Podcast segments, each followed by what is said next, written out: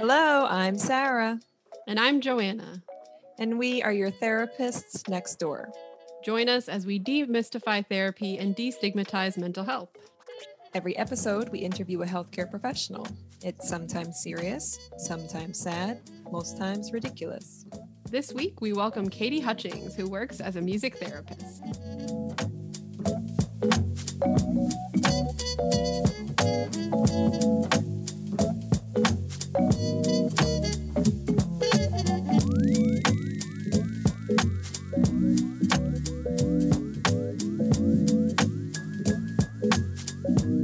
Welcome, everyone, to Therapists Next Door, the podcast that shows you the human side of your friendly neighborhood healthcare worker. We do this by interviewing a healthcare professional each episode, asking questions that you want the answers to, and answering questions that you didn't know you had.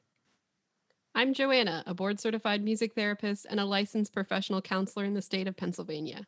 I'm a white cisgendered woman, and my pronouns are she, hers, and I recently watched all three of the Conjuring movies in a row. It gets me every time.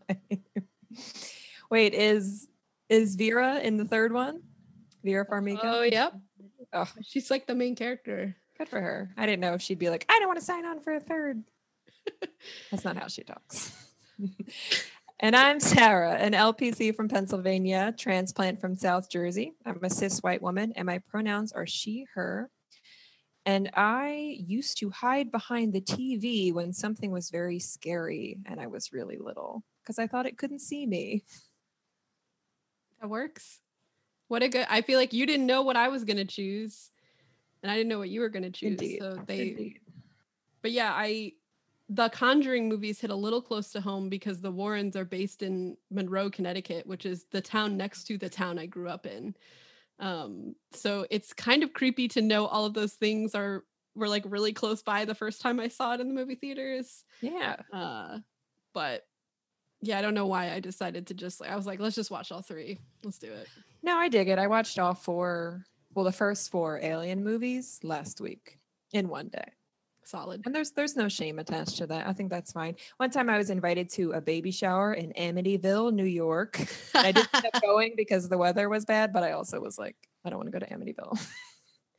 Yeah, I mean, my mom works so close to where they live. Like, I could show you the turnoff to where their house is. Yeah, it's That's horrifying. I, I do love when productions like pay credit to the local the local culture and get things correct. But in a horror movie, I feel like that would uh, be okay to deviate a little bit so you Yeah. don't traumatize an entire county of people. Who I guess are already traumatized because of all the ghosts. Oh Jesus. so it is a true story. you heard it here. They're all based on a true story. Quotation. Okay. All right, fair enough. Does it span a couple years or is it all in the 70s? I think it's fan. I think it's the beginning of the '80s, like '81. Okay. I do remember Patrick Wilson wearing one of those like big collared shirts. Yeah. For the listener, I am drawing a big collar on my chest. like 70s. So on a more serious note, dun dun. I faced one of our biggest fears as a white person trying to be trying to be woke and trying to be a good ally. And I'd talked to my dad about his Blue Lives Matter bumper sticker. And it was a it was a hard conversation, but he responded really positively and it made me it made me feel a couple things. One, I could have said some of these things to him a very long time ago and he wouldn't have rejected me and I could have given him you know some better ideas about his thoughts and and I think we fear a lot of conversations like that because Yeah. of the dis- the divisive nature of all conversations like that. But it was I still walked away feeling like okay, there are some beliefs here that I'm not happy with, but I was also happy to be able to say what I was unhappy about, if that makes sense. Yeah, I don't know. Hopefully that can happen more in the future. Yeah. I know we've talked about that. That's so hard to broach that topic. I know it's that's great that that's, you know, one of the hardest things that we face, but it's really difficult to get into that. And I, I don't know, maybe people can feel inspired by inspired by heroism. my very safe phone call with my very kind father. Ah, yeah, but that was my that was my bravery for the week. So now I'm just gonna start running red lights and rolling through stop signs and not contributing to society anymore. I'm trying to think of a time I was brave this week. It was probably like picking up a dead bug off the floor without telling my husband to come and get it. I'll take it. Oh, wait, my neighbor's grill caught on fire. Oh goodness. and our grill is right under our like a sunroom that our landlord built. So just this these like plumes of smoke were coming in and I ran downstairs and I saw these flame these flames licking licking almost like the uh right above the grill and she's like I'm looking for baking soda. So I came down with my little box and she came out with like a 6 6 pound box of baking soda. I pretend to be helping. um it wasn't brave. I used all of Cody's baking soda and he wasn't happy. I didn't know that baking soda is what helps. It's probably bad Yeah. of me to not know that. No, it's good of you maybe now to know that. Yeah. I hope that we don't speak anything into existence. Knock on wood. Yeah, we can edit that out if I do. Just go back in time. yes, yes, yes. Anyway, do we have any housekeeping from our last episode? I do. Do you? No, I don't. I still haven't watched Lucifer. Oh, I guess that's my housekeeping. That's fine. No, that story I told yesterday about the doctor definitely happened when I was 21, not 18. Might Okay. seem like it's not important to correct that, but it is. Okay. All right. Uh-huh. Correction made. And Thank again, we still don't have ads in the podcast. so uh you can get them ad free for free now. So So enjoy. they just come ad free. Mhm. All right. Yeah, I can't think of any more housekeeping. Our website will be up and running soon. We do have additional resources, so check that out definitely um, at tndpodcast.com. and that'll be up soon. It should Yes. already be up. yeah, it's up now. Yes. By the We time you're listening to it, it's up. Time. That's how it works. Uh, join us after the break for our history lesson.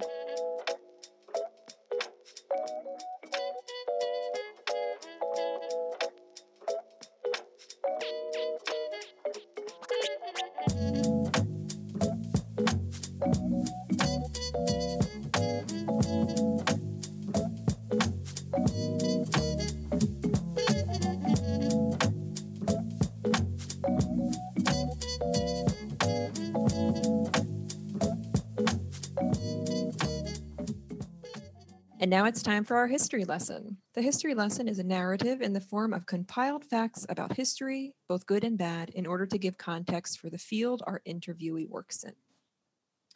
Our sources today are a blog post titled History of Early Childhood Education Then and Now by Stephen Bonnet, the website k12academics.com, musictherapy.org, uphs.upenn.edu, Wikipedia, as always, and kids.kiddle.co. Thankfully, today there are no trigger warnings. First, we are going to start with the history of early childhood education. The roots of early childhood education go back as far as the early 1500s, where the concept of educating children was attributed to Martin Luther. Born in 1483, dying in 1546. Martin Luther was a German professor of theology, a priest and author, composer, Augustinian monk, and a huge figure in the Reformation, which was the pushback against Catholicism in Europe and it introduced Protestantism. Back then, very few people knew how to read. Martin Luther believed that education should be universal and made it a point to emphasize that education strengthened the family as well as the community. Luther believed that children should be educated to read independently so that they could have access to the Bible. This, whatever your reason, this meant that teaching children how to read at an early age would be a strong benefit to society. Building on this idea, the next individual who contributed to the early beginnings of the early childhood education was John Amos Comenius, born in 1592, dying in 1670. He strongly believed that learning for children is rooted in sensory exploration. Comenius wrote the first children's picture book to promote literacy. It was titled Orbis Sensualium Pictus, or translated as Visible World and Pictures.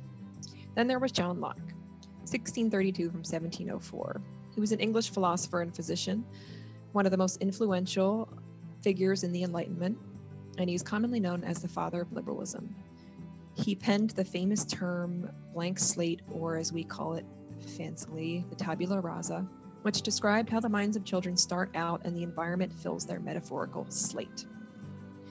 The next major influencer was uh, Friedrich Froebel, born in 1782, dying in 1852, who believed that children learn through play.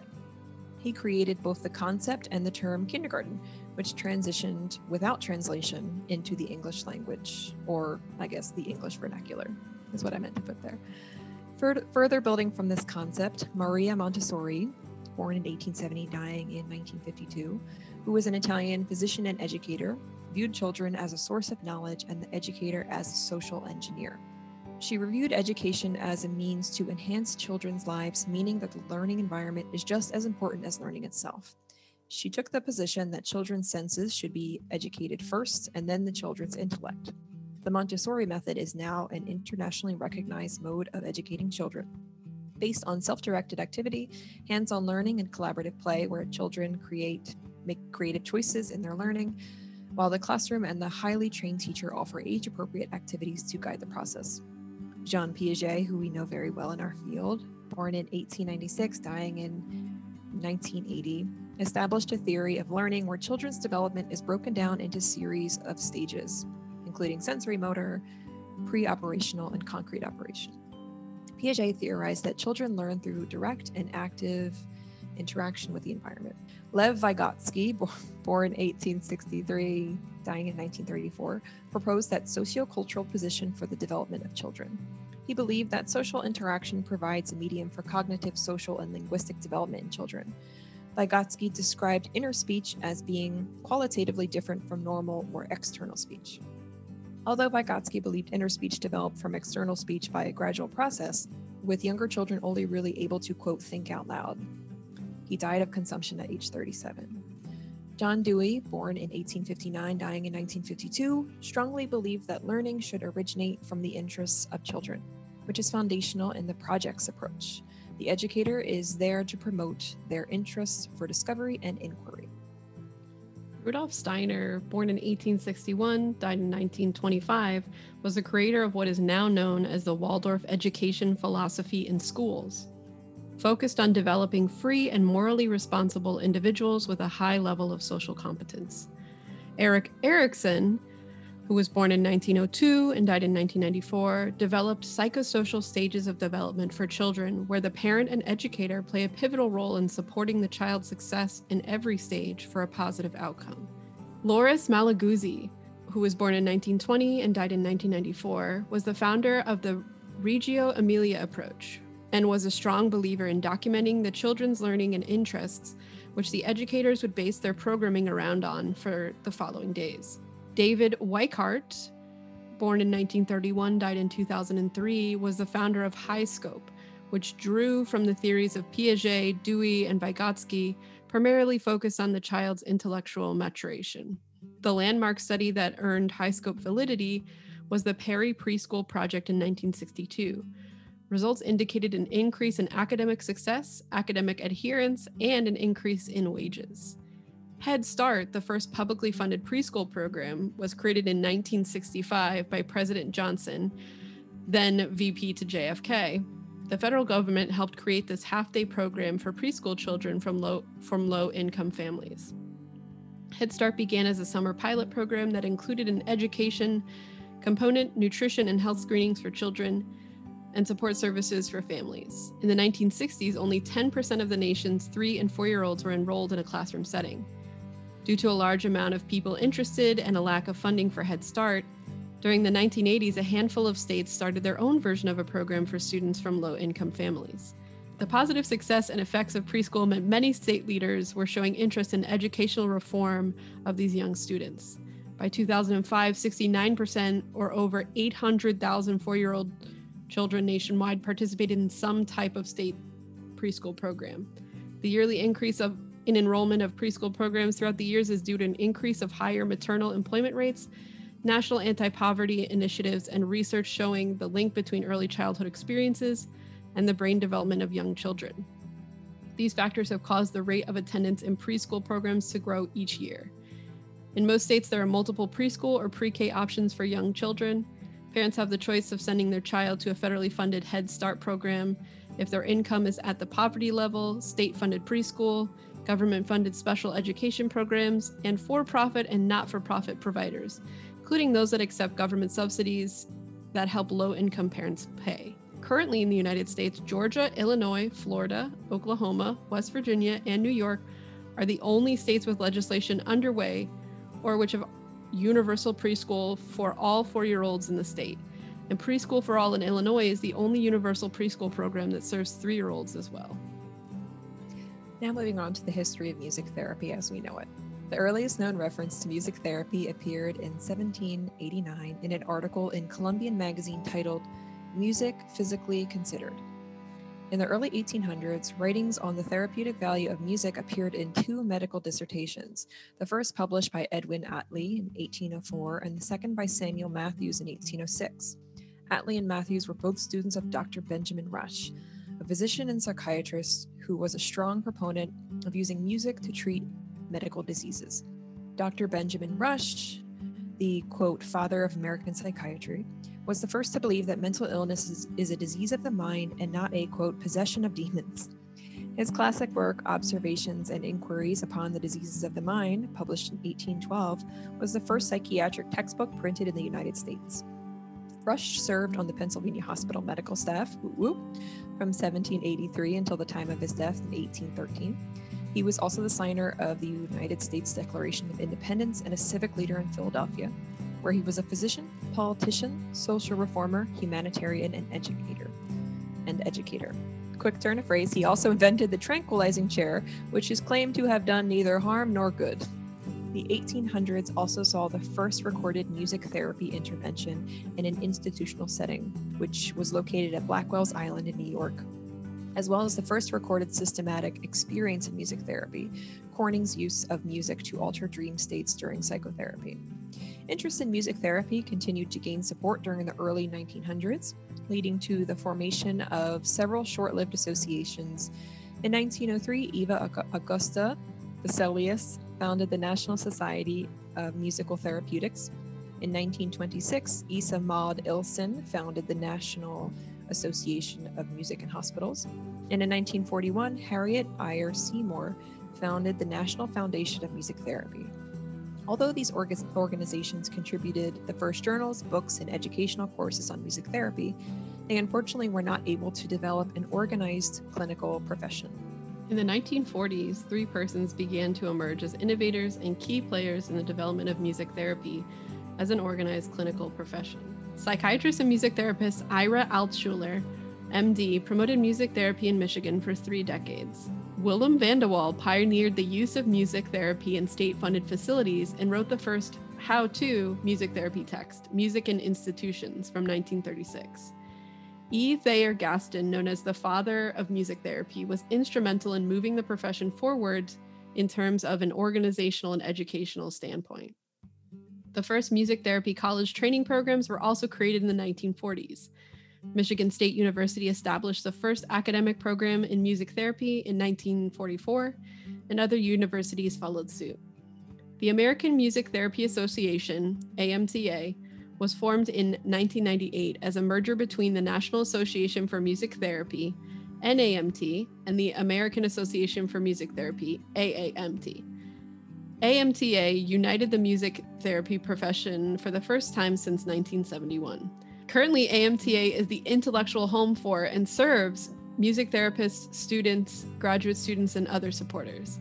AMTA's mission is to advocate and educate for the music therapy profession as a whole.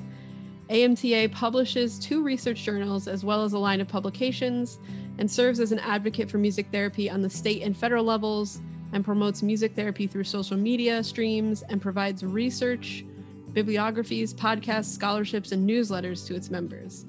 Today, music therapy is an established health profession in which music is used within a therapeutic relationship to address physical, emotional, cognitive, and social needs of individuals. After assessing the strengths and needs of each client, the qualified music therapist provides the indicated treatment including creating, singing, moving to, and or listening to music. Through musical involvement in the therapeutic context, clients' abilities are strengthened and transferred to other areas of their lives. Music therapy also provides avenues for communication that can be helpful to those who find it difficult to express themselves in words. Research in music therapy supports its supports its effectiveness in many areas, such as overall physical rehabilitation and facilitating movement, increasing people's motivation to become engaged in their treatment, providing emotional support for clients and their families, and providing an outlet for expression of feelings. Join us after the break, and we will talk to Katie Hutchings about music therapy and early childhood education.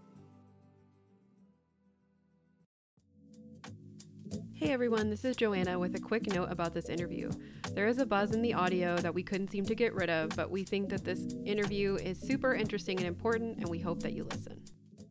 And now moving on to the part that you've all been waiting for, all of those who are listening. Katie Hutchings is a board certified music therapist, working primarily with early childhood populations.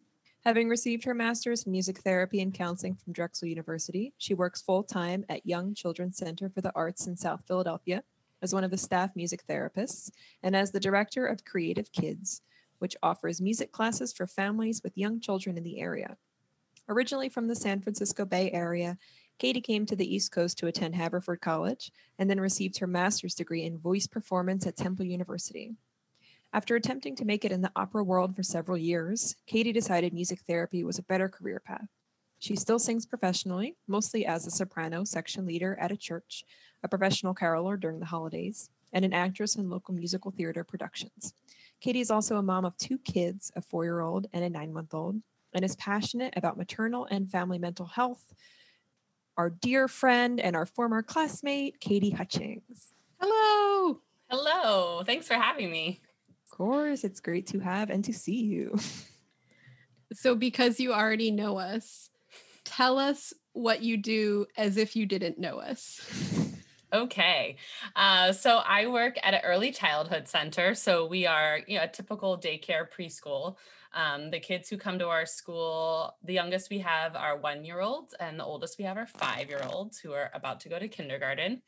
And so, what I do is every day, every class gets a half hour group music therapy session. So, I run anywhere from two to five groups in a morning, depending on my schedule. And we do a half an hour of music with them. Um, from an outsider's perspective, it probably just looks like fun music time at a preschool. Um, but as a music therapist, we know that we're working on all sorts of other therapeutic goals and sort of hiding them and making them um, part of the fun of music time. Um, so we're working a lot on social skills and language development, as well as gross motor development and fine motor skills, and also a lot on emotion and regulation. Um, basically, helping kids develop in a healthy way is what we do every day. That's incredible. I'm so glad you mentioned that part of I think that's a huge misconception about music therapy is that it does certainly look like something from the outside perspective, but we certainly know how many different layers of development are happening during that. So I'm glad you mentioned that.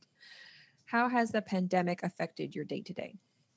Well, um, so in March 2020, we shut down just like everybody else. Um, we moved to a completely virtual platform. So all of a sudden, I was leading Facebook Lives for our families, was our most successful venture, um, as well as Zooms for individual classes. Um, but about three times a week, I was doing a Facebook Live for our whole community um, so they could all tune in and have music in their homes and they'd like the parents would type in little comments saying like oh this kid is jumping and loves it and so i couldn't see them but i had to pretend that i could see them and so I, when anytime a parent typed a kid's name in i made sure to like give them a shout out so they thought that i could see them in real life um, so it was crazy um, but it was a really amazing way to see that we could still make music just have to do it over the screen instead of in person. Um, and I know parents were really grateful for it as well. Um, partly is just something to pass the time and maybe they could get a little work done during that time. Um, but also, a lot of parents don't really know how to incorporate music into their lives at home with their young kids, besides just like turning on a random song or putting on YouTube. Um, so it was a way to help them engage with their kids too and sing along and maybe bring out some instruments or make some instruments at home um, and have them be able to still have some music at home as well. Um, and then we reopened in June and we've been open ever since. Um, and we wear masks. All the kids over two wear masks all day long. Um, I wear a mask, which is an adventure to sing with a mask on, but it seems okay. Um, and it's sort of normal, as normal as it can be. Uh, the kids really don't mind wearing masks, especially the younger ones. It's, they've never known not to necessarily, and they still sing and they still play instruments. Um, so I think the hardest thing for me is not being able to show them my face because I am a very facially expressive person as I watch myself in a Zoom call making faces. Um, but I use my face a lot to help kids learn what emotions look like and what different facial expressions mean different things. And it's been really strange to have to figure out how to adapt that in when you have half of your face covered. And so sometimes I pull down my mask and like make a face and then put my mask back up. Um, or other times when we're doing silly songs that make silly noises, I realize like, oh, they can't see my tongue going blah blah blah blah. blah. And usually they laugh and then but they can't see it. So those times I've been like pulling down my mask and for like three seconds I don't have a mask on. Um, and other things I've just had to adapt that you just can't do that song or you do it differently. Um, and then the other hard thing is doing um, interventions and activities about social skills.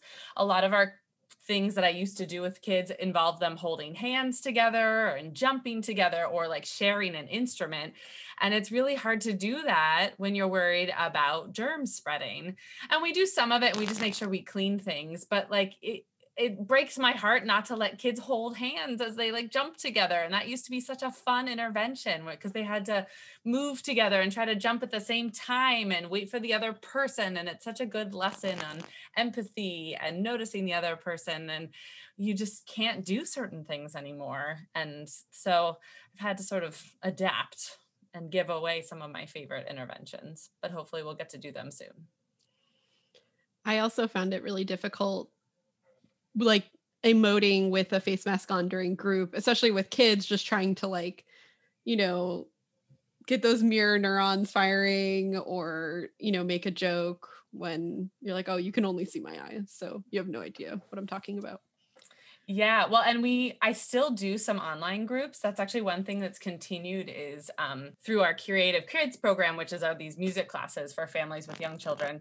We still do an online class, and that's actually been wonderful because they can still see my face. And so you have these really young children, babies even, but they can actually like see me, and so I can mimic like opening my mouth really wide to sing this one part of the song, or sticking out your tongue, or making an animal sound or something, but they can see me so much better on the screen than in school when I have to wear a mask and I can't do that. There's been some nice outcomes out of this that the the virtual online program is still going and has reached some more people in a new way.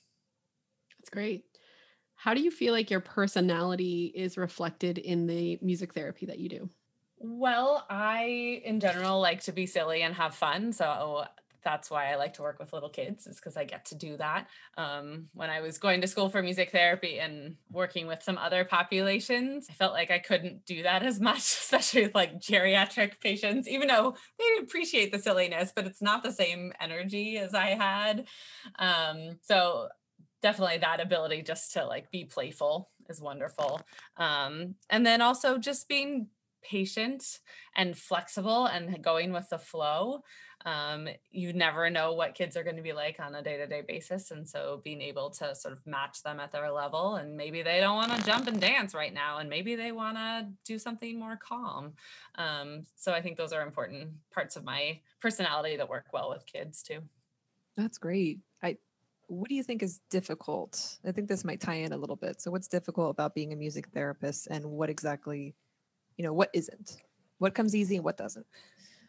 Well, I think I just said what comes easy is getting to be silly and creative and um, that's something that in my former life as an opera singer, sometimes I didn't feel like I always got to do. As a professional, you have to like do exactly what's written and follow everyone's directions. And there's this all this pressure. And with kids, they're so much more forgiving. And if I play a wrong chord or if I make up a verse and the lyrics don't rhyme, they don't care. And they just want to enjoy and have fun and sing. And um, I love that about working with kids is how forgiving they are and that's very refreshing especially in the professional music world.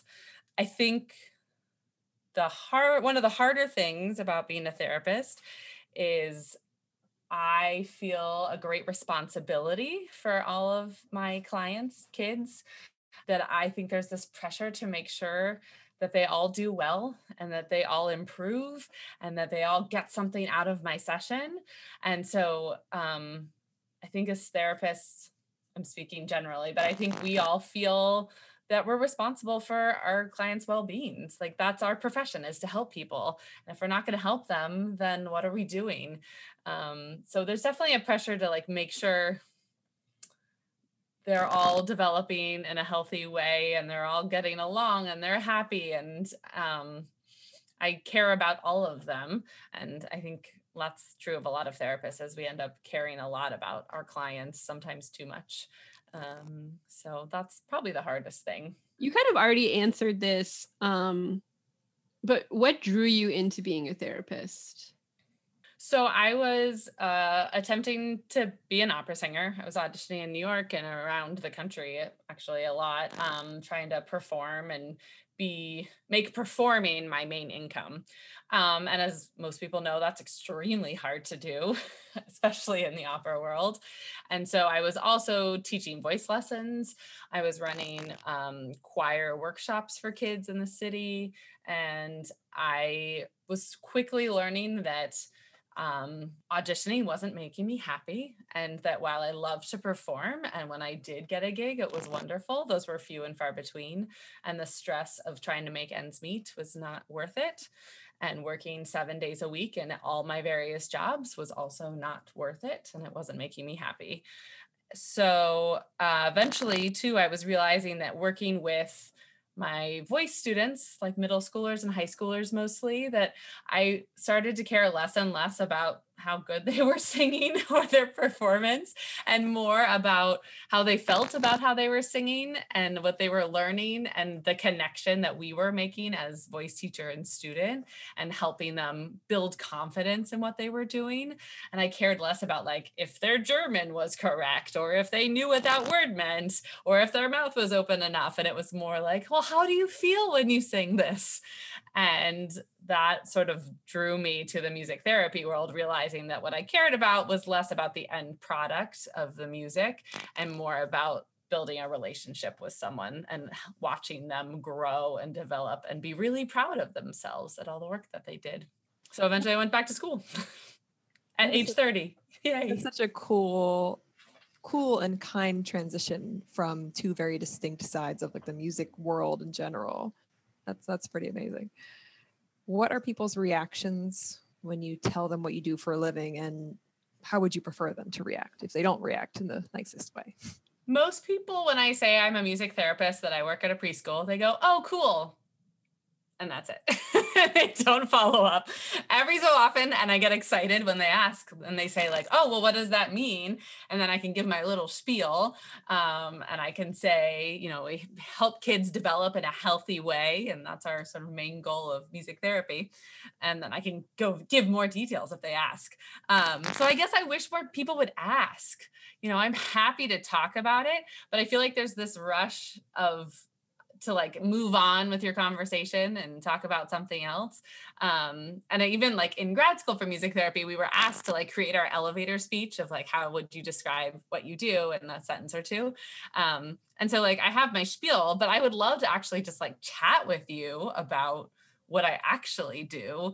Um, but it's going to take more than like two sentences. So I wish I wish people would just express more interest instead of just pretending like they know what it is and say, "Oh, that's great. You sing with little kids. Awesome. Moving on. Let's talk about something else." Yeah, I mean, I, I agree. I wish people did ask those questions more instead of like, "Oh, okay, cool." how do you feel like your identity, either racial, ethnic, sexuality, gender, etc., helped or hindered your practice? Well, as a white cisgendered woman of a fairly middle high middle class social economic class. Um, i'm like very standard in term in the music therapy field. There are a lot of us. Um, so in a lot of ways when i was entering the profession i fit right in. You know you'd go to conference and a lot of people looked like me and had similar experiences. So it was an easy transition and um, I haven't really hit many barriers because of that. Again, it's helped me. Most of my colleagues are similar to me and have um, at least a college degree and some even an advanced degree and come from a similar background to live in the similar area. Um, so it's a an easy community to get along with because we share similar experiences. Um, I think because of that, though, I've I think I'm limited in my experiences because of my identity. Um, I mean, I grew up in California, so that's a little different from Philadelphia. Um, but I grew up in a very privileged white area where most of my classmates, majority were white. Um, a few were Asian American, a few were black, but maybe one or two, very few. Um, and Philadelphia obviously is a much racially more racially diverse city. Um, and so that was new for me when I moved out here. Um, but the school that I work at now is mostly white. Um, um, some bilingual, a few other ethnicities are represented, but not very many. So, I mean, I fit right in, but it means I'm not really challenged in any way in terms of having to talk about race with kids or being like forced to or to deal with it. Um, I think we need to talk about it more. And I think we need to it needs to be part of early childhood education talking about identity in all forms um, but I feel like that's just really more up to us as the teachers and therapists and the staff rather than like it's not hitting us in the face that we have to discuss it um, because we're a fairly homogenous community within the school. So it's also easy to stay in our little bubble and not discuss hard things. How do you approach self care? Well, I have two kids, a four year old and an almost nine month old, which is blowing my mind. Um, so self care is rare and comes in the form of I'm going to escape and go for a walk for a half an hour, or I'm going to go to Target all by myself. Um, so there isn't a lot of time for self care. Um, and it's, I think, I've tried to realize that even tiny bits of self care are wonderful. It doesn't have to be like, I can take a whole day off to relax and rejuvenate. It's just like, nope, I get 35 minutes of peace and quiet. Yay.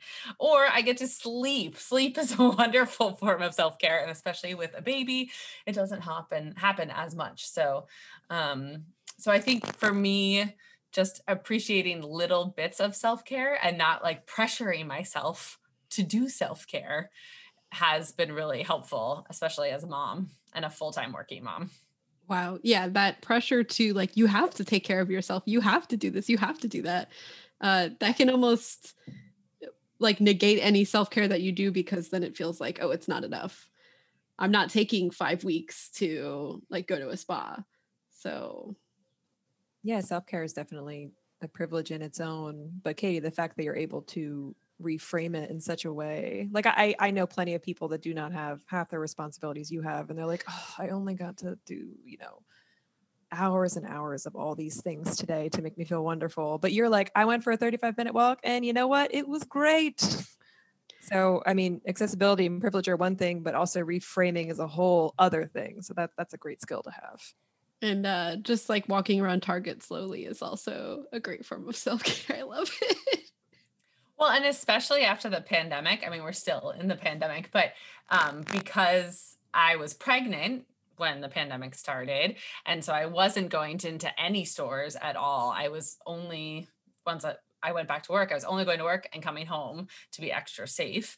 Um, and then after I had my baby, it was still the pandemic, and I still wasn't going to stores because I wanted to protect my family, and we didn't have vaccines yet. So now going to a store by myself, one, I don't even have my children with me, lovely. Two, I'm in a store. It's still like a novelty because I just didn't get to do it for so long. Like my husband was the one who would go to a store and I didn't because I was pregnant.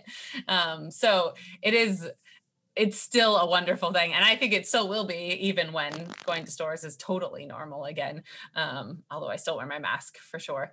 Um, but it's still nice just to have just a little bit of freedom to not have to like run in and get one thing or tell my four year old no we can't buy that toy. Nope no toys. Nope nope nope. We're just grabbing this. Um, so just to have a little bit of peace in a store even if i don't buy anything is lovely. I dig it. It's great so this is kind of in the same vein what's one of your guilty pleasures? And like not just you know i mean ice cream can be a guilty pleasure but i feel like that's that's a, a general like what's a real guilty pleasure of yours? Um i think especially since becoming a parent um like getting to binge watch anything is a guilty pleasure and i that's we were all doing that in the pandemic anyways but that's always been it for me. When i had my first kid four years ago um, that's what kept me sane during maternity leave which was getting to binge watch things because he was so tiny that i didn't mind that there was a tv on playing adult tv shows. And it was just such a wonderful way to escape so i would rewatch everything. I think i've rewatched grey's anatomy like the whole thing at least four times in my life like all 15 16 7 whatever seasons. We're finishing the 17th season now. I think that's the most rewatched one for sure is like drama soap opery dawson's creek is another one gilmore girls those from my past and reliving those lovely silly emotional characters is wonderful Sarah, should we also share a guilty pleasure? I mean, I know, I know that four is a lot for 15 seasons, but I've certainly I've, I've entered double digits for plenty of my shows. Um, I guess I should go first this time, right? Guilty pleasure. Sure. I mean, I have one. It's really silly Oh, and dumb, okay. but Go it's like got it's one. very dumb, and I don't think I've ever told anybody besides my husband this. disclaimer. Um, yeah. Uh, when you like make jello and you put it in a container and you do the first spoon in the jello, you can like make it like like fart.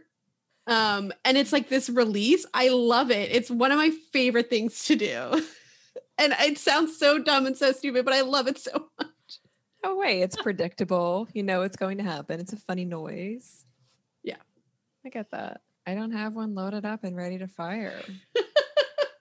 Um we were talking a lot recently about if we'd rather be like live barefoot or live with rubber gloves on, right? What we talked about Yeah, recently. that's Like, what- I think that was our at would you rather? Yeah. So I've been realizing lately that I I'm getting like a lot of it's not guilty. I'm just getting like unexpected pleasure from walking around the house. Now that it's hot, I'm getting unexpected unexpected pleasure from walking around the house without socks on and feeling the different surfaces under my feet and getting very like I'm shaking my toes. You can't see them, but makes me feel a little strange, but I'm really enjoying myself. All right. yep. Great. It's embarrassing enough. no, I hear you. Especially as it's warm. As soon as it's warm enough to wear flip flops, I am like sandals out in the world as soon as Yeah. possible. So I I never thought of that as necessarily a guilty pleasure, but yes, wiggling those toes out in the sunshine. It's the California girl in me. but- Yeah. I hate socks. I hate them. Maybe that's Oh. my other guilty pleasure that I don't like socks. I think we can allow ourselves to expand most thoughts that we have as guilty pleasures. that we Yeah. have. Ah, all right, Katie, what is your least favorite therapy phrase? I hate the phrase I appreciate you as a as a phrase. I had an intern once say it to me and I was just like what does that even mean? What are you talking about? And I just feel like it's become this maybe not even a therapy phrase, but it's just become this thing that's supposed to like encapsulate all meaning and it's as if you see the person in their soul and you appreciate them and i Mm. just every time i hear it said i just feel it feels so fake to me and it feels like a a way to compliment someone without actually complimenting them and it's like too general like i just want to be like well say something like honest and authentic instead like don't tell me you appreciate me fine. Tell me I enjoy talking with you, or I appreciate that you listen to me, or something. But just the like, I appreciate you. I just ugh, drives me a little insane. I love your reaction. That that's how I react to people when they say in a backhand way, "Oh, I'll be praying for you." Yes. like very much like, okay, you are telling me you don't think I'm doing very well. like I appreciate you. I cannot think of one thing I can say kind about you, so I'm just gonna say thanks for existing. We can add that in like one day at a time, you know? Oh. Ugh. Katie, what's your favorite therapy outfit? Um, so I work with young kids, and every session involve involves dancing and moving around. So as I was thinking about this question, I realized really all that matters is wearing pants that don't fall down while I dance around and try to play the guitar. as silly as that is, um, No. you know, you want to be really comfortable moving around and especially after having a baby and none of my clothes fit in the same way. Um, it's just that is it's a good day when I'm not having to hike up my pants every two seconds trying to jump around with preschoolers While playing a guitar. while playing a guitar. yeah, you just you don't have that many hands to be strumming a guitar and doing the chords and trying to hike up your jeans at the same time. So it's like strum Yeah. hike, strum hike. Yes, exactly. I have stopped occasionally playing the guitar and I'm like, whoop, hike up the pants. Um, so yeah, so I've I've really come to appreciate pants that don't fall down. There you go. Fantastic. Good guilty pleasure too. I guess so. I never thought about it. What is a resource you feel like everyone should know about? Whether it is, you know, local, could have to do with health, could have to do with something creative, but what should we know about? For parents with little kids, I want all of them to know about Laurie Berkner. She is a wonderful singer songwriter, children's entertainer.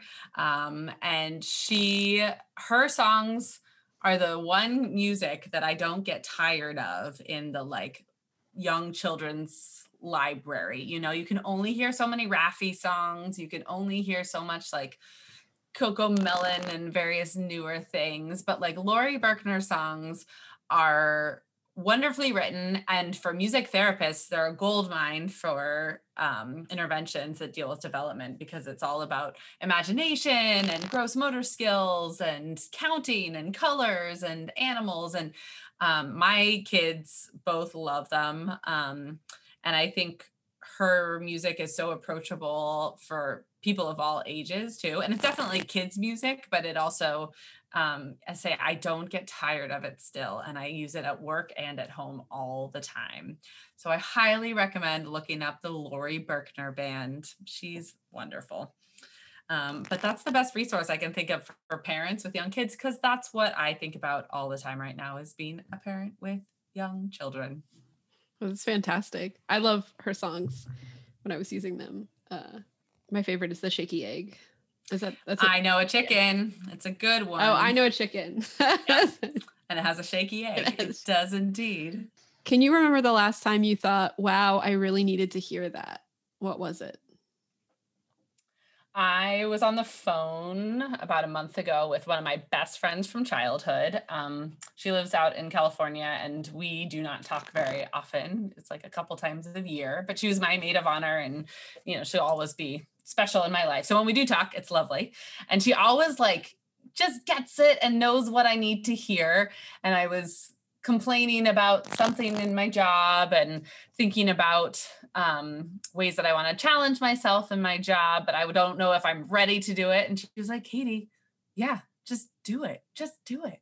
And it's that simple thing of like, you know, I think we talk about imposter syndrome all the time as therapists that um, we have been trained to do this work and um, sometimes we're not sure if we're ready to for whatever reason um, and then we just have to do it and trust our instincts and our experiences um, and i'm hopefully starting a new support group for parents that's going to be online um, and using music therapy to work through what it's like to be a new parent and have a kid and how that changes your life and um, how to bring music into your home um, and i've never done this kind of thing before and my friend was just saying like well just do it you have the experience you've done this everything else you maybe haven't done this exact same thing but just go ahead and do it if you don't even try you know it won't happen so it's those sort of like cliche moments but you just need to hear it to power on and trust yourself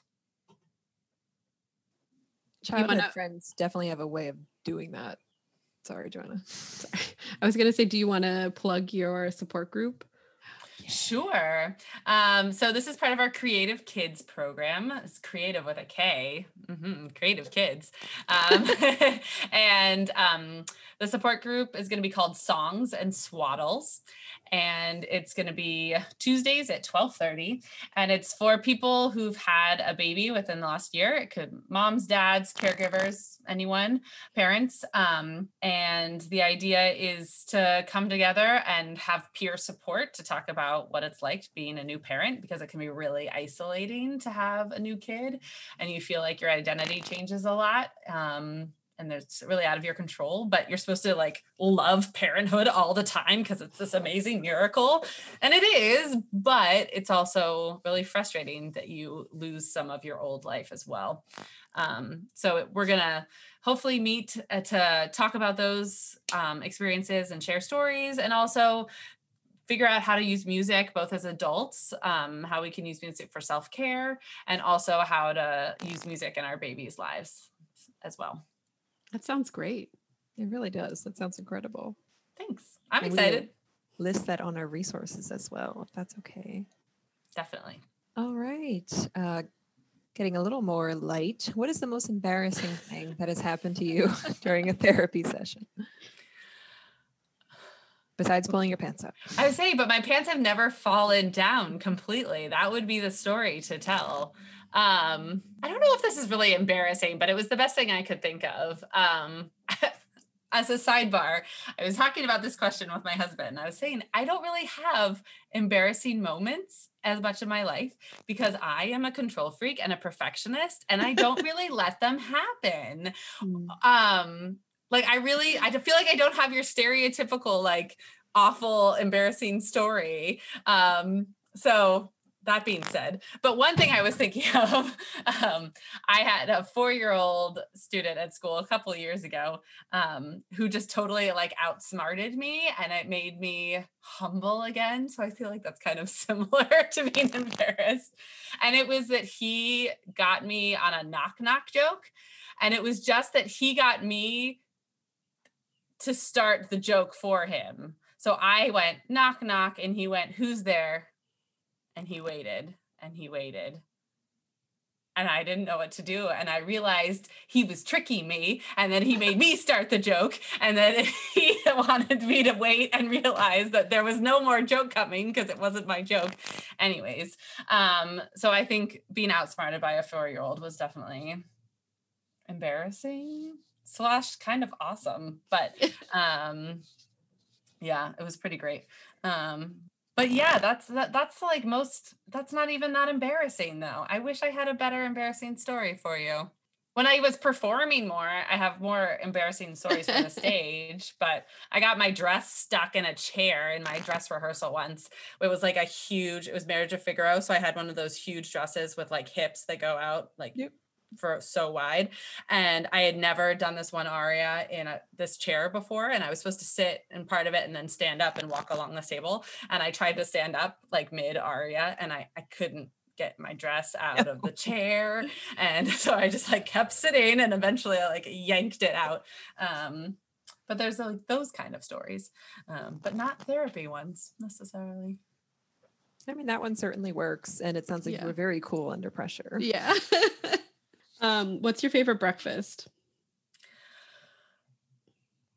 I love like huge brunches, eggs, eggs, and more eggs. Unfortunately, my four year old is severely allergic to eggs. So, that I guess that's my guilty pleasure. I should have talked about that. so, my four year old is severely allergic to peanuts and eggs. So, whenever my husband and I get to go out and eat somewhere else without him, we order anything that has eggs in it and potentially peanut butter or both. Um, so that definitely a guilty pleasure. Um, so yeah, so I really miss eating eggs um, on a regular basis. So that's my my go-to favorite breakfast of all times. Any form. It's a good callback too. okay, I'm asking this question again, Joanna. So I'm not. I'm my judgment is gone from. Listen, okay, It's- Katie, I'm is a correct answer to this question. No, there's no more correct answer. There is there is one that is right. And if you oh don't wow. no, that's not No, true. I'm being, it's not I'm being true. dramatic. now I'm nervous. Which question? You should feel. no. Um, what's favorite color? No. Okay. If you could have any superpower, what would it be and why? I'm going to be boring on this one, but I just want to be able to fly. I just think, honestly, I know you're judging me already because it's a really boring answer. no, Um, no. But honestly, I don't want any other other crazy superpowers of like being able to like shoot things or read people's minds or be invisible or like any of that. Like I just want to be able to fly by myself. Like how great would that be to be like, "Hi, see you later. I'm just going to fly to the store." Or, "Hey, let's go like fly across the country by ourselves in the air." Like that sounds amazing. So, No, I completely agree. Uh, to be fair, those three that you listed are definitely super villain powers, reading people's minds and shooting. but I originally, when I asked this, my answer was to fly. And Joanna and our first interviewee very gently, not on purpose, Not but gently. corrected me and said that no, the correct answer is Joanna, Teleportation. teleportation. Oh. but no, I wouldn't want to just be able to teleport. I want to see where I'm going. But I, I think I, felt would want the option to teleport. Can you do both? Oh yeah.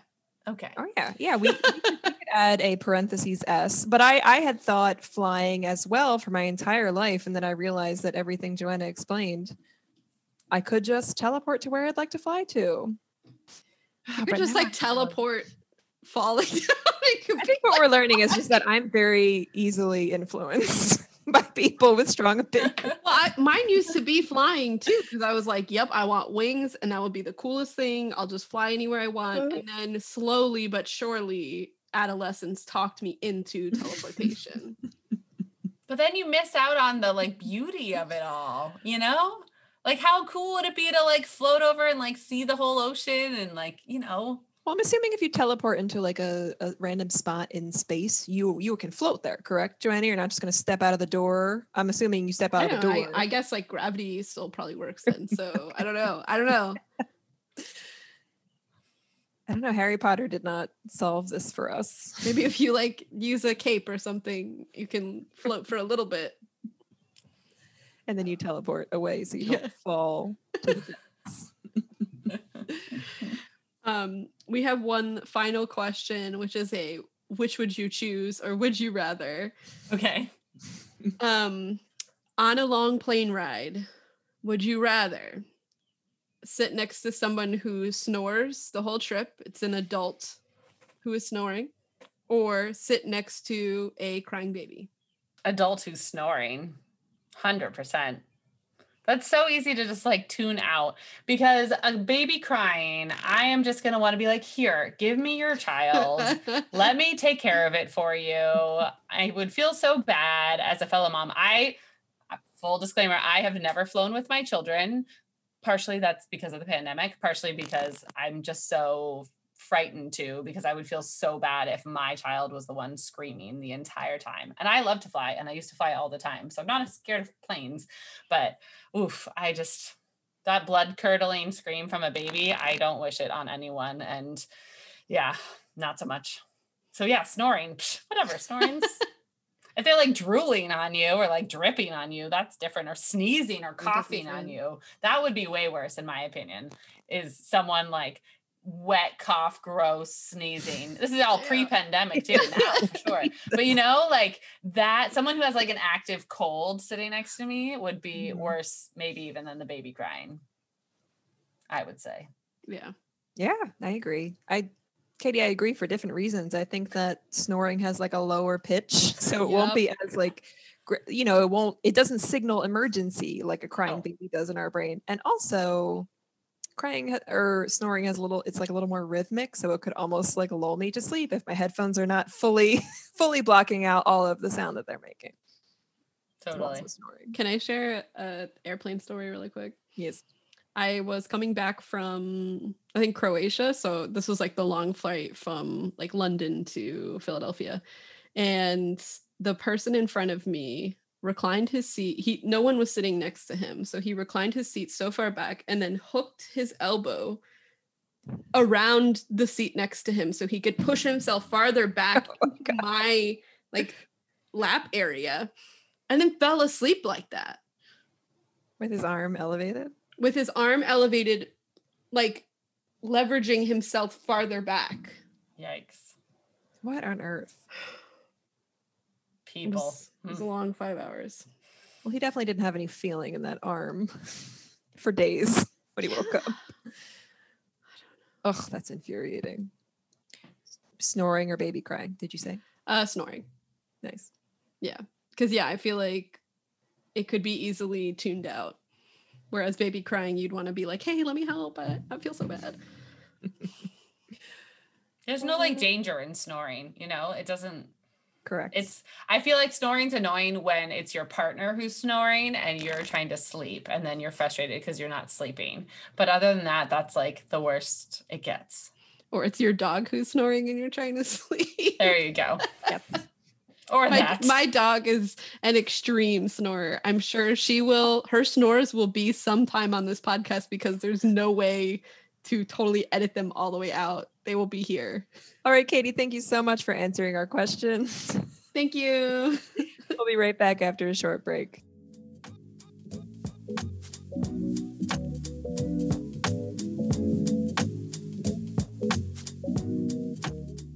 Welcome back to our Thera story portion of the show, which is a funny or ridiculous story that you as a client had in therapy.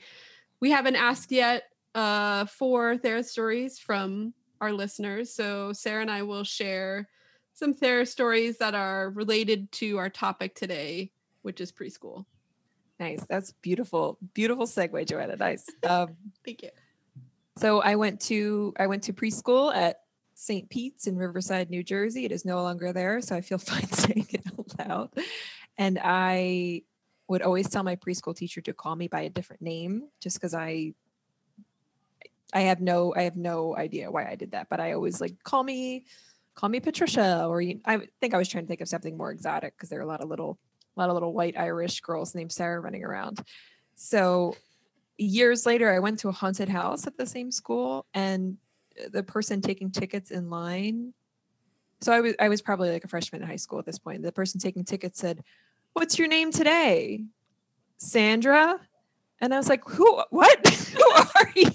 And she was my preschool teacher, and she Wow. and she was trolling me years later.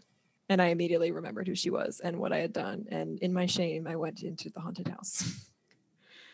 I um I went to a preschool called Laurel School. I still think it's there, but I'm okay saying the name of it. Um it was a converted farm, which is really cool. So the, like the 3-year-old room was the chicken coop. So it was like just high enough for us little 3-year-olds to run around. We got to put our um you know book bags and stuff in the horse stalls. It was very cool.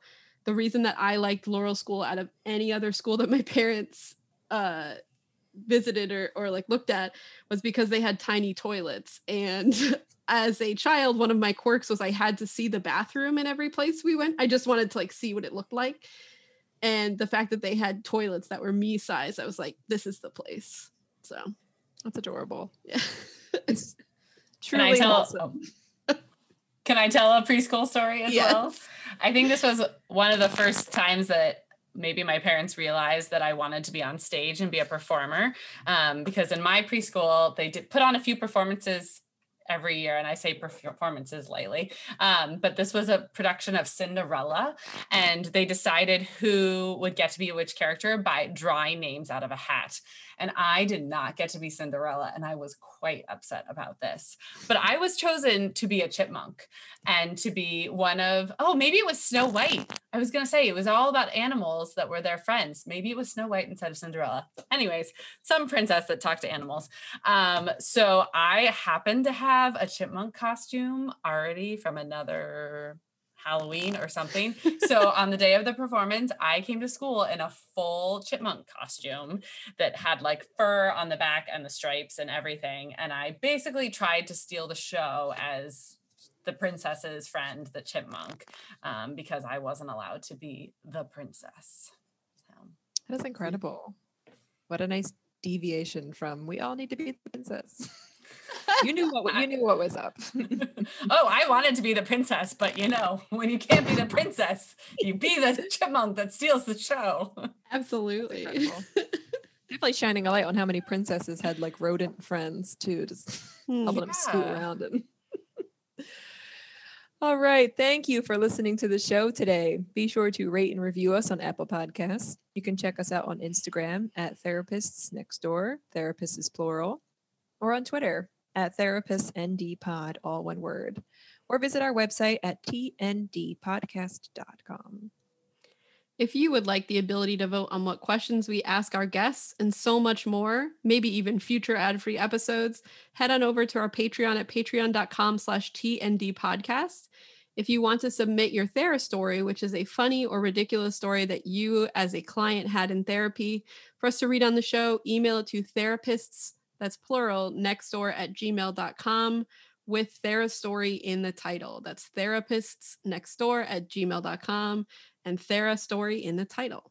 Until next time, we, we are, your, are your therapist next door. I can't resist. Bye. Bye.